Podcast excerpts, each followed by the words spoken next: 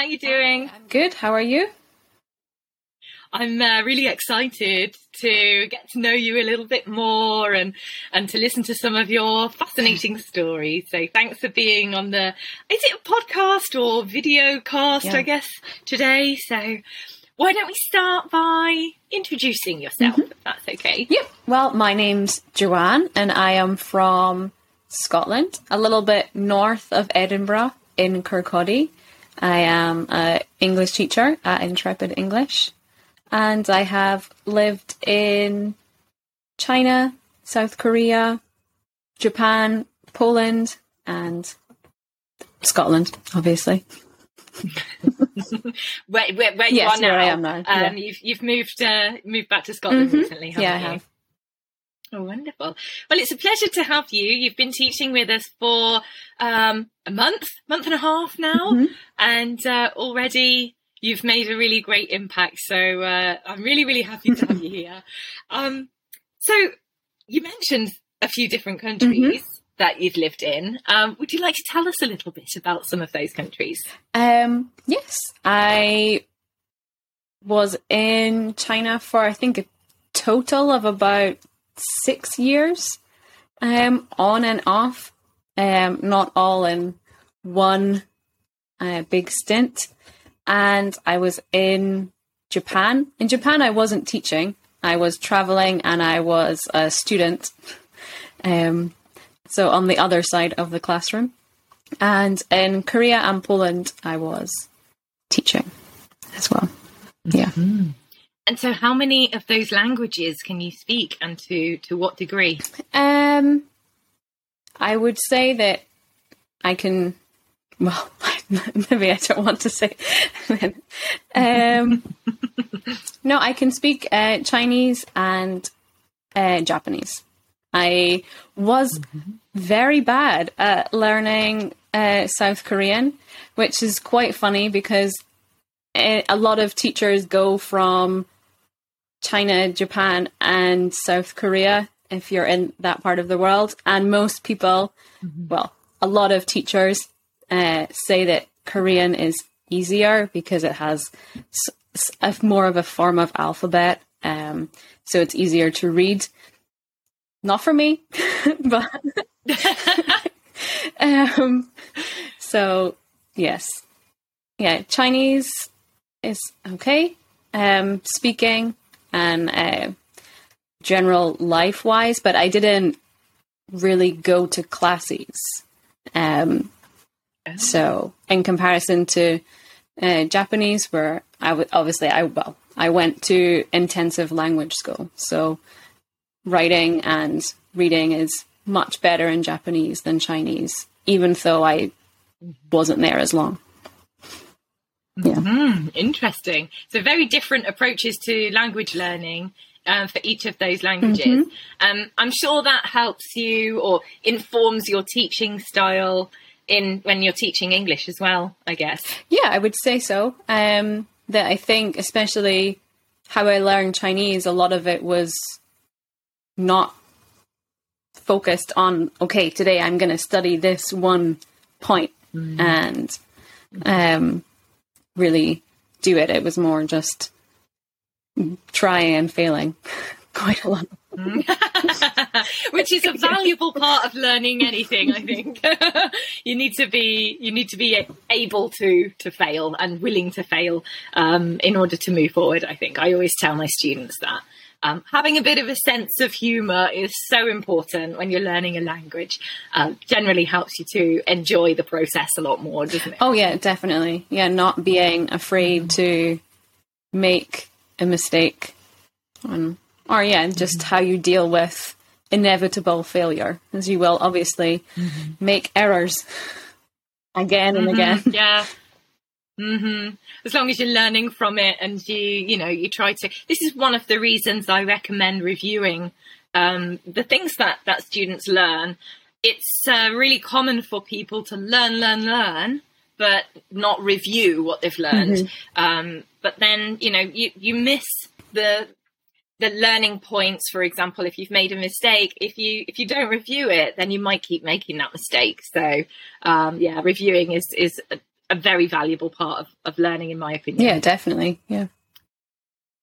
So uh, we've talked about your language learning. So let's talk about your teaching a little bit. What kinds of English lessons do you most mm-hmm. like? Well, I've worked a lot with younger students. Um, I think my youngest student would probably have been around two and a half uh, years old. So I have definitely spent a lot of time in uh, kindergarten or early years, elementary, some high school and adults, but definitely a lot of time with younger students.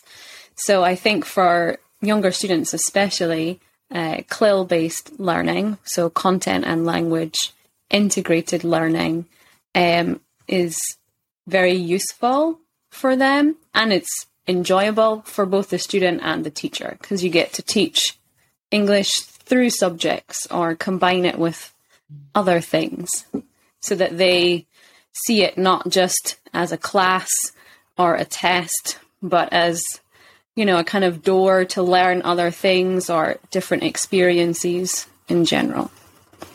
Right. Yeah. That's so handy for, for children to learn that way, isn't it?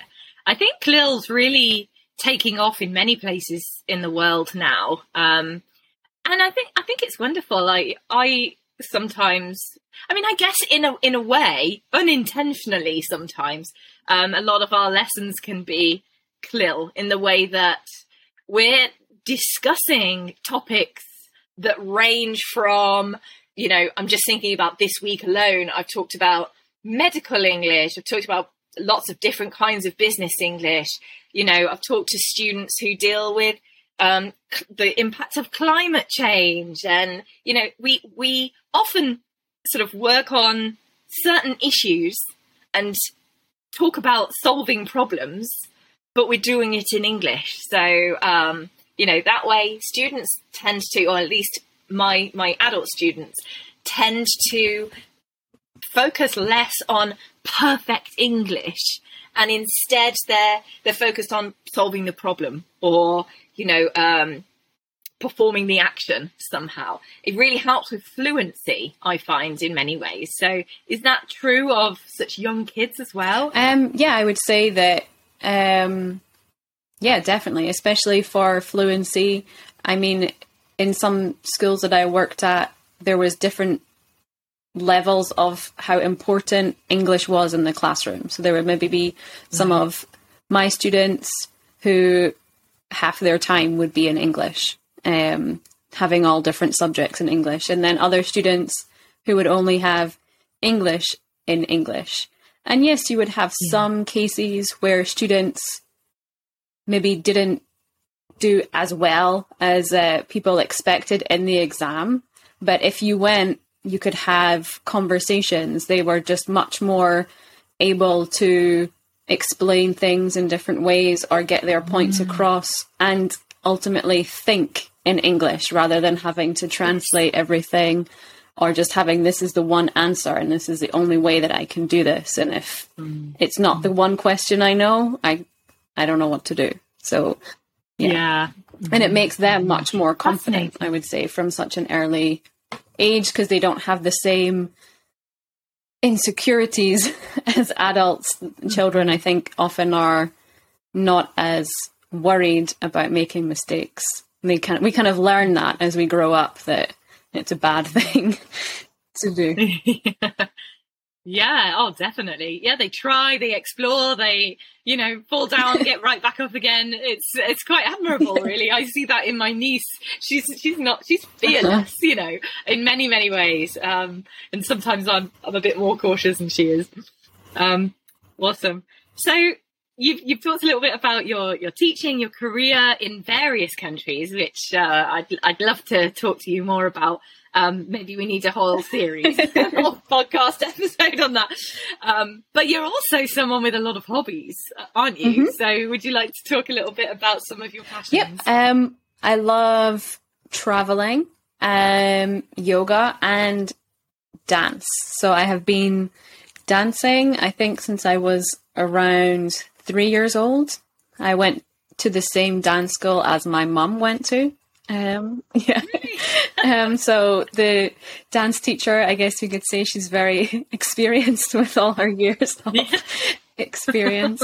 um, yeah, so I did Highland dancing, which is um, traditional dancing for Scotland. It's not ceilidh dancing because it's not something that everyone participates in. So it would be more kind of what someone would watch. Um, and only Okay. s- specific people who've learned it would do it. Whereas a ceilidh is kind of a, a party style dance that everyone Yeah, participates everyone gets in. Yeah. involved. so um, I'm sure you're you're as at home with a ceilidh as you are with Highland dancing now. Yeah, Yeah. I, I do. I do like ceilidhs. Although I did when I was traveling in Japan, uh, I went WWOOFing, um, and the homestay family, one of her friends, uh, did ceilidh dancing as a class, as a hobby. Um, so one day I went. She was like, "Oh, you can take the day off and uh, go and take part in this class because they would like to do it with someone from you know where it's from.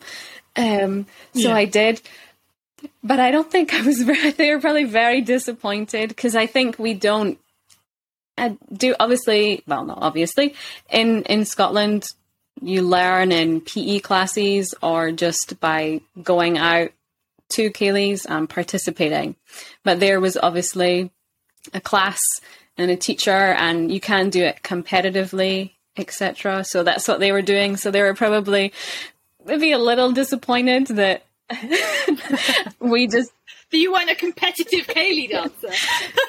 that we just do it at parties where people are are drinking or having fun. it's not so serious. Or weddings. Yeah. I remember my first ceilidh at a wedding. I was very intimidated, but the band tells you what to do. Yeah. Mm-hmm. So you just follow the instructions.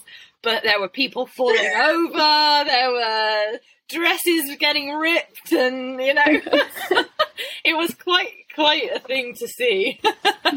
um, but yeah, when I try and describe it to people, I'm like, it's just like a dance routine, except they're telling you what to do when you have to do it. Uh, which so I think you needed a glass or two of Yeah. wine in order Feel to, comfortable. to really throw yourself in. Yeah, but it's a wonderful Scottish tradition, I think. Mhm. Awesome. What's this WWOOFing you were talking about uh, for anyone who's not familiar with this wonderful concept? Yeah, so WWOOFing is the worldwide organic farming, and um, it's a way that you can travel um, or extend travels and learn things. So if you're interested in farming, gardening, or any kind of skills like this, when you're you can sign up and um, for a certain area, and uh, you register and then you look for host families. So I stayed with a host family in Japan and helped on their farm, um, which was really cool. Um, obviously, very different plants than in Scotland. Uh, so lots of things that I got to learn, and they were just really lovely. Um, yeah. wow. And then What kind of farming was it though? Like, can you can you Yeah. describe that to me? What did you have to do there? Um, I mean, it depends on what what you want to pick. Um, so th- this farm was not a commercial farm, um, and it was only plants. I didn't really want to go to an animal farm because I wasn't. Yeah, I just didn't. You weren't ready Yeah. for that. Um, and I think with a commer- with a commercial farm, obviously, then you're really working like it would be a job, probably, probably very tiring. Where this situation was much more laid back. They had a f- uh, one plot of land that they was used by a school, and the area that they well, she helped the school when they couldn't come or anything like that. And then she had another plot of land that she worked with her friends. Um, and it was more like a community area. Um, and then she had a certain section that was her and her family's. So on that, we got to do just really different things like peanuts. Obviously, in, in Scotland, you can't just go and. no, you can't grow peanuts in Scotland. At least I haven't seen any. Yeah. um, and rice. I remember I had a. We were on the rice field at this, this at near the wall, and um, I was cutting with a kama, and then I was cutting away, and then there was just a snake. and I was oh my god, very surprised. Yeah. And then yeah, wow, what's a kama? A type of yeah, knife? type of knife. Yeah, yeah. There was one day that uh, she asked us to pick blueberries, and uh, then we took the blueberries in and gave them to a bakery in exchange for bread. And there was um, one day that the area had a vineyard, so they got all people from the area to come and help pick the grapes for that season and stuff. It was just yeah, they were just really nice. That sounds like just paradise. Yeah. You you get to really immerse yourself in the culture, but that culture is really like natural mm-hmm. and community based. Oh wow, that sounds like a lovely experience. Yeah. It's much nicer than my experience of similar thing. Anyway, I wasn't WWOOFing. Mm-hmm. It was actually in Australia. Um, this is when, in order to get a second year visa as a tourist, uh, working mm-hmm. visa, um, you had to work for three months in a remote area. So I did various different jobs. Um, and a lot of people think Australia, that's going to be really warm and lovely and, you know, you're relaxed, just chilling.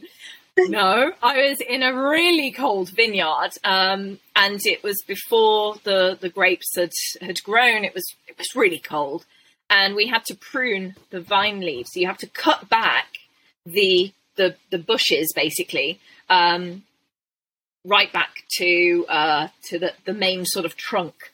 So there's a lot of cutting, which over the full day yeah. in the cold means your hands turn into claws. no, just like oh it was really cold. Um, and yeah, I was I was chopping one day and uh, you know bending down a lot. It's very hard on the back, and uh, I felt something. Oh no! There, and I looked down, and it was um, a red spider. Which, if you don't know, they're poisonous. Oh, no. But it was only a little one, so it had bitten me. But um, because it was only a little one, I guess its teeth weren't very big yet. Um, and it caused a lot of irritation, but I was fine, uh, obviously. um, but yeah, I was just quite surprised to see a spider. Yeah, that... just chilling on my chest. um, obviously, screams quite quite loud. Oh yeah, I bet. but yeah you've taught a lot of different kinds of students. Mm-hmm. Um, one thing that really um, impressed me when, when we first met, Joanne, was that you've taught refugees in the past. Mm-hmm. Can you tell us a little about your experience of teaching refugees? Yeah, I've been volunteering uh, with RefuNet for quite a while now. Um, so I've had, the, I'm with my third student. Um, so they pair tutors with refugees and you teach online um, at a time that is obviously convenient to both.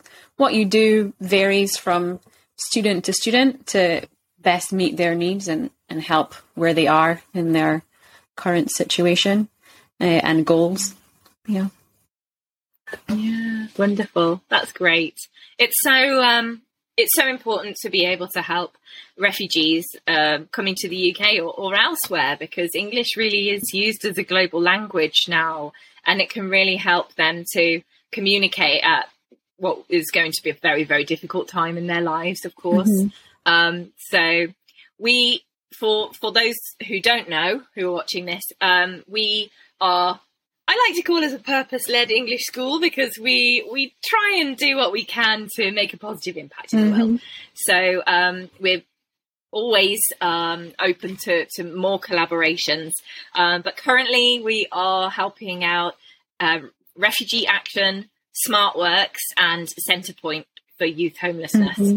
So those three charities are um, absolutely fundamentally important in society to help people uh, living in the UK. Um, and yeah, for anyone who wants to know more about that, we've got the links um, on our website and a, story all about them on our website as well. So you'll be helping us out with that, won't you, mm-hmm. Yeah, I'd love to. Awesome. Okay, um, I always like to I always like to ask the teachers um, if they've got any advice that they'd like to give to their English students. So whether that be an English student that you have online now, or a refugee that you're volunteering with, um, or or anyone really who's learning English who might be watching this. Um, what kind of advice would you like to to give to those students to help them along their journey? Um, I think something that's really important to remember is that as a, a teacher, really, I I want you to make all of your mistakes with me, um, so that you can uh, go outside of the classroom and you've already learned from them. Um, it's really what we're here to do is is to to help you. Um, so I it's good if if you make a mistake because then I, I, can help. It wouldn't if you are no longer making any mistakes and I can no longer help you. Then yeah. it's often a sign that maybe you, you don't need that kind of lesson anymore. So, and I think when you're in the class um, or anywhere in in life, feeling like you're making mistakes can be really difficult and frustrating. But that's that's why we go to school or why we do do anything. We have to overcome them to get to the next the next stage. Really. Mm-hmm. Yeah, I'm wondering. Uh, you just reminded me of a quote. I can't remember who said it though, but it it, it was uh, thinking it was Albert Einstein, but probably not because every every quote is attributed to Albert Einstein, isn't it?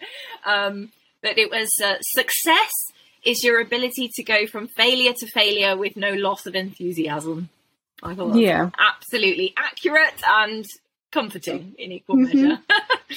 so thank you for that lovely advice, Joanne, and thank you for joining me today. I've really appreciated hearing your story a bit more, and uh, yeah, we'll be leaving some links underneath the uh, episode for anyone who wants to check out more of um, the, any of the topics you spoke about today. So, great. Anything you want to say before we finish? Uh, no, just uh, thank you for having me here today. And I'm looking forward to having more students at Intrepid English and helping more people learn English. Great. Thank you, Joanne. All right. Thank you so much thank you